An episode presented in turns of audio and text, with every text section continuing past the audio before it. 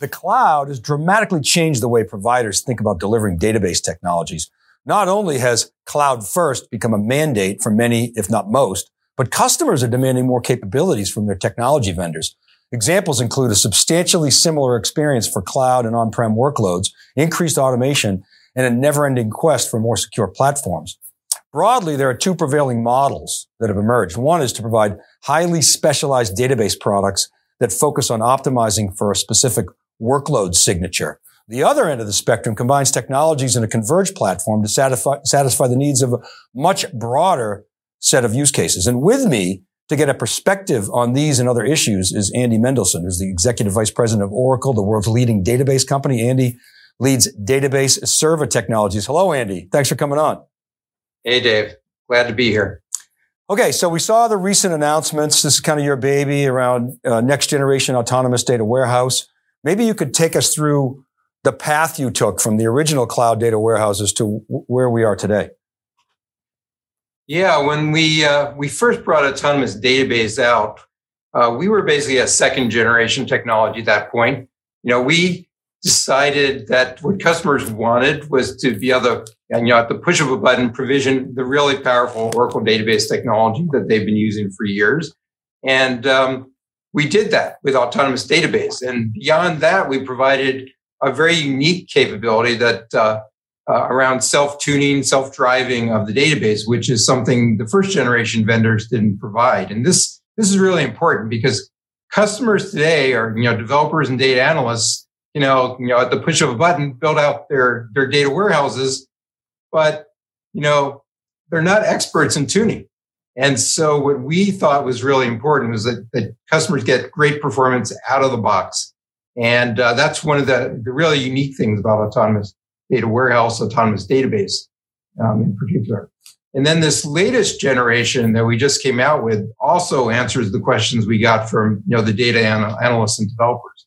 They said, you know, it's really great that I can press a button and provision this very powerful data warehouse infrastructure or database infrastructure uh, from Oracle. But, you know, if I'm an analyst, I want data, you know, so it's still hard for me to go and, you know, get data from various data sources, transform them, clean them up, and, and get them to a way, uh, a place where I can start querying the data. You know, I still need data engineers to help me do that. And so what we've done in the new release, we've said, okay, well, we want to give data analysts and data uh, data scientists, developers is a true self-service experience where they can do their job completely without bringing in any, you know, any, any engineers from their IT organization. And so that's what this new version is all about. Yeah, awesome. I mean, look, years ago, you guys identified the IT labor problem and you've been focused on uh, and putting it in, in your R&D to solve that problem for customers. So we're really starting to see that hit now. Now, Gartner recently did some analysis. They ranked and rated some of the more popular cloud databases. And Oracle did very well. I mean, particularly, particularly in operational categories. I mean, in operational side and the mission critical stuff, you smoked everybody.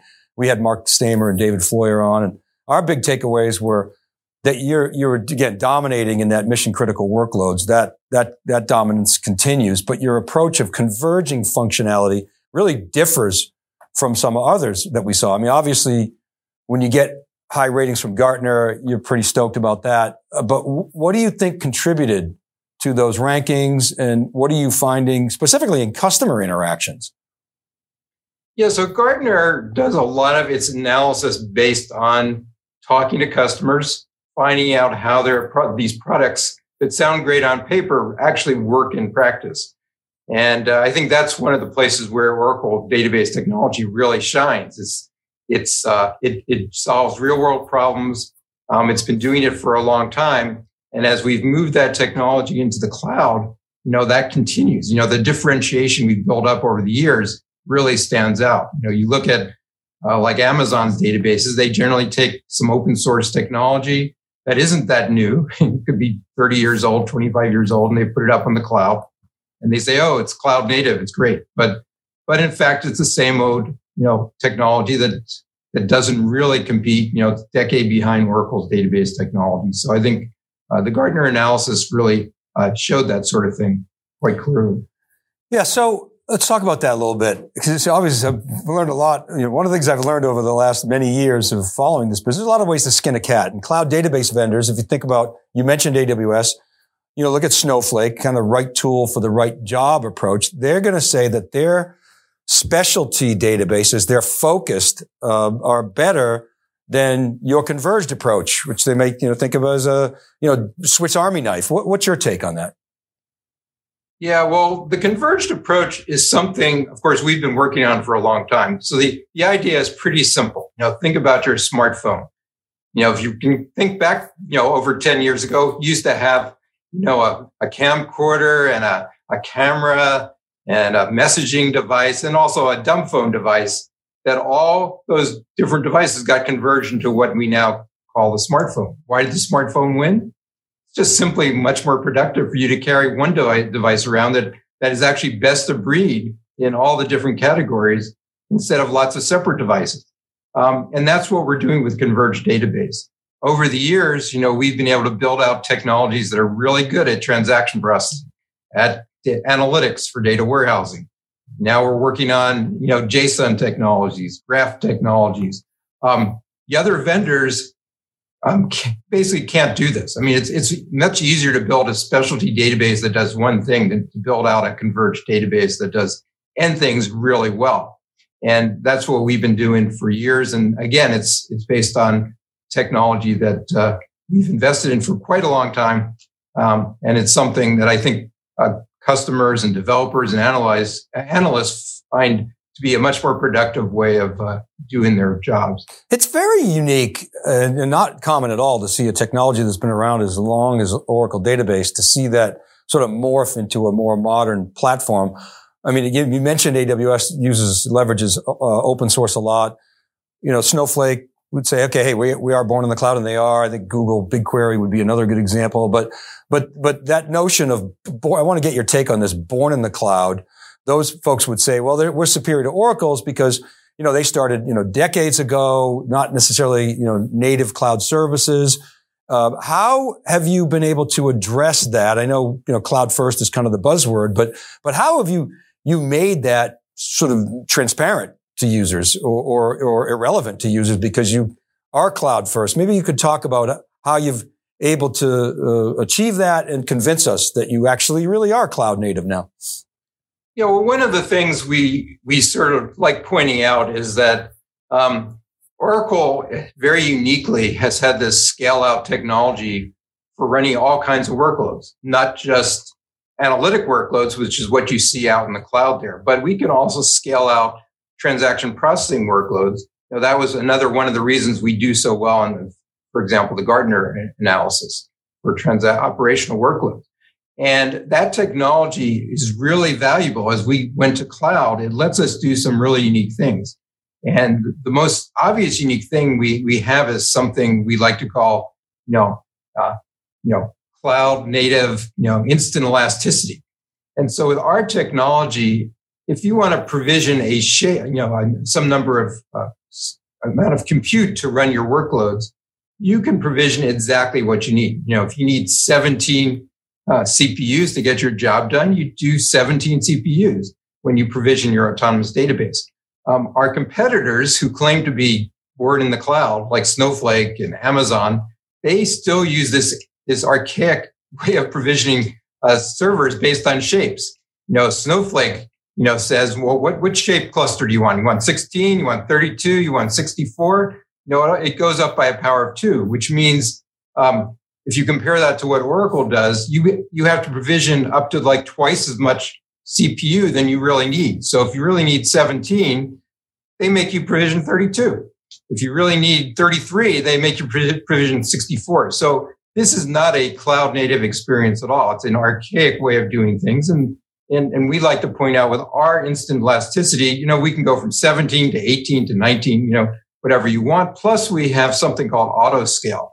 So you can set your baseline to be 17, let's say, but we will automatically, based on your workload, scale you up to three times that. So in this case, be uh, 51. And because of that um, true elasticity we have, we are really the only ones that can deliver true pay as you go kind of uh, you know, just pay for what you need kind of capability, which is certainly what Amazon was talking about when they first called their cloud elastic.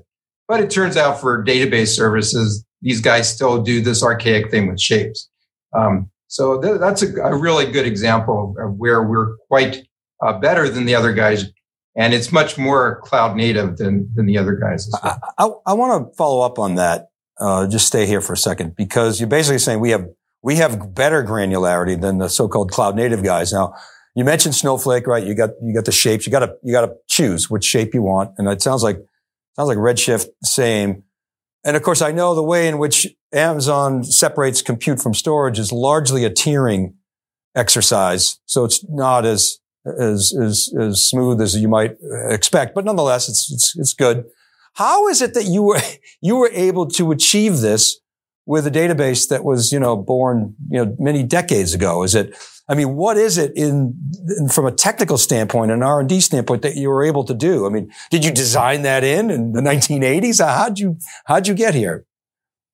Yeah, well, um, it's a combination of in- interesting technologies. So, autonomous database, you know, it has the Oracle database software. That software is running on a very powerful, optimized infrastructure for database. Uh, based on the Exadata technology that we've had on prem for many years, we brought that to the cloud and that technology is a scale out infrastructure that supports, you know, thousands of CPUs.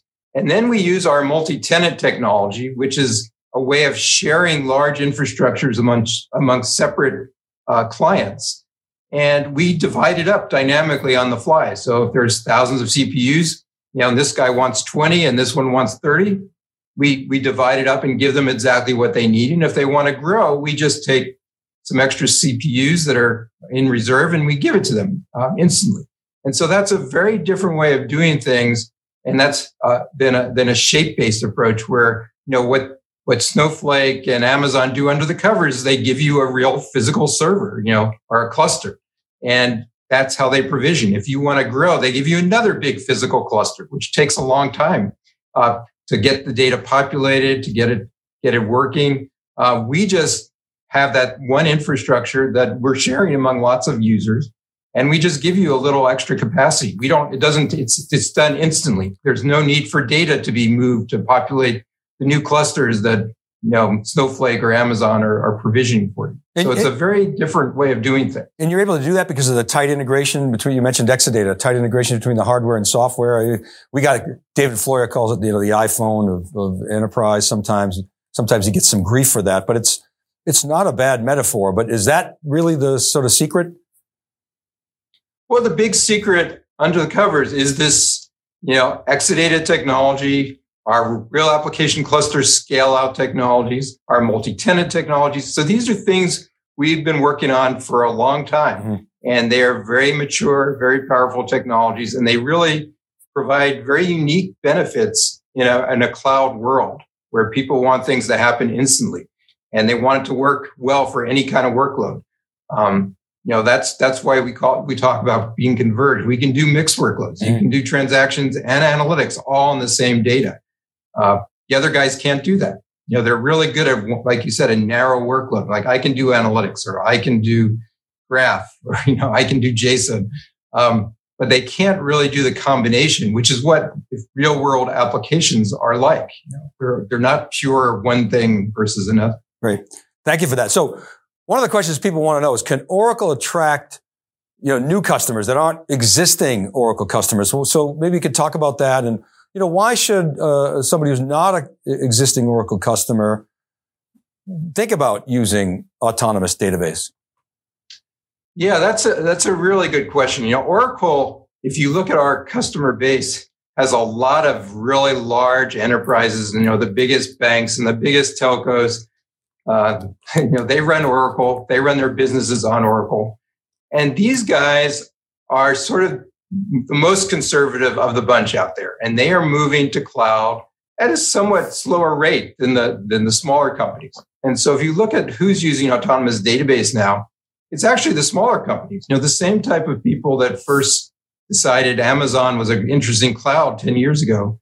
Um, they're also using our technologies. And it's for the same reason. They're finding, you know, they don't have large IT organizations. They don't have large numbers of engineers to engineer their infrastructure. And that's why cloud is so attractive to them. And autonomous database on top of cloud is really attractive as well because you know information is the lifeblood of every organization and if they can empower their analysts to get their job done without lots of help from IT organizations, they're going to do it. And, and, you know, that's really what's made autonomous database really interesting. You know, the whole self-driving nature is very attractive to the smaller shops that don't have a lot of sophisticated um, IT expertise.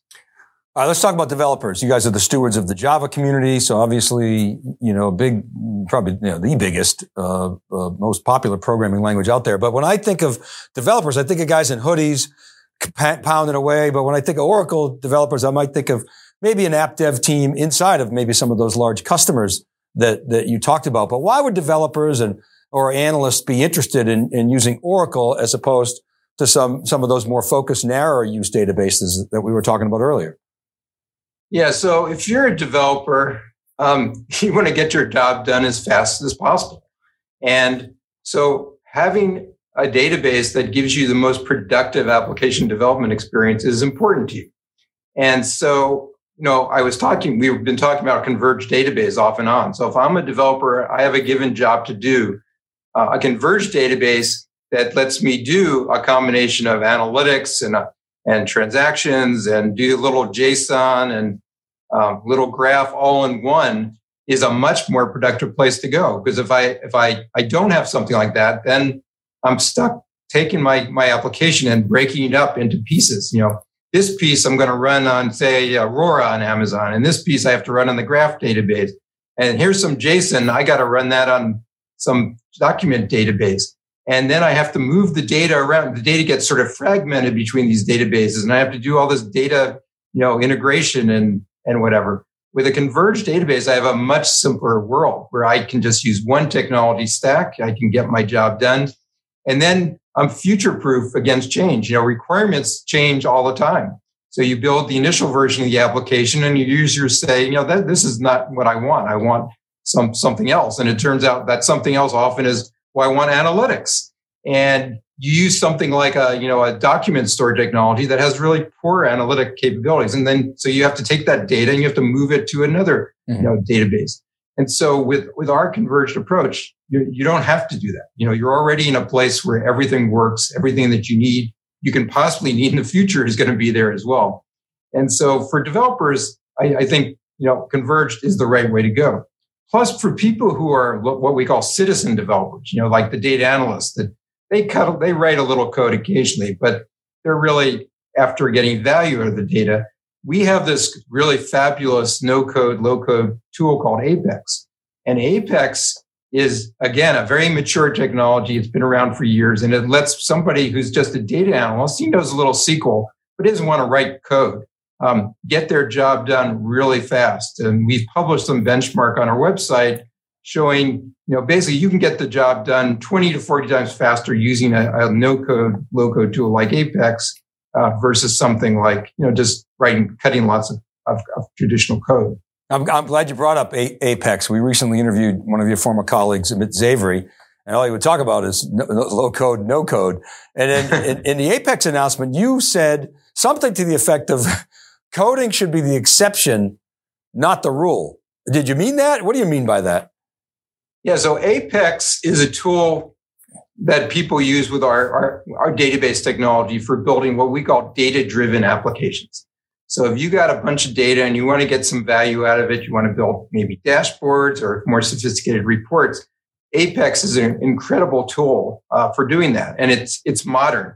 You know, it builds applications that look great on your smartphone and it automatically you know renders that same user interface on a bigger device like a, a laptop desktop device as well. And uh, it's very it's one of these things that uh, the people that use it just go bonkers with. They, it's, a, it's a viral technology. They get really excited about how productive they, they've been using it and they tell all their friends. And uh, i think we decided uh, i guess about a year ago when we came up with this apex service that you know we really want to start going bigger on the marketing around it because it's it's very unique. Nobody else has anything quite like it, and it's it again, it, it just adds value to the whole developer productivity story around an Oracle database. So uh, that's why we have the Apex service now. And we also have Apex available with every uh, Oracle database on the cloud. Got it. I want to I want to ask you about some of the the features around 21C. There there are a lot of them. You announced earlier this year. Maybe you could tease out some of the top things that we should be paying attention to in 21C. Yeah, sure. Um, so one of the ways to look at 21C is we're we're continuing down this path of a converged database. And so one of the, the marquee features in 21C is something we call blockchain tables. So what is blockchain? Well, blockchain was this technology that's under the covers behind Bitcoin. You know, it, it's a way of creating a tamper-proof data store um, um, that was used by the original Bitcoin algorithms. Well, developers actually like having tamper-proof data objects and databases too. Um, you know, and so what we decided to do was say, well, if I create a SQL table in an Oracle database, what if there's a new option that just says, I want that table implemented using blockchain technology to make the t- table tamper proof and fully audited, et cetera. Um, and so we just did that. And so in 21C, you can now get a basically another feature of the converged database that says, uh, you know, give me a SQL table. It's, I can do everything. I can query it. I can insert rows into it, but it's it's tamper proof. I can't ever update it. I can't delete rows from it. Um, Amazon did the their usual thing. They they took again some open source technology and they said, "Hey, we got this great thing called Quantum Ledger database, and it does blockchain tables."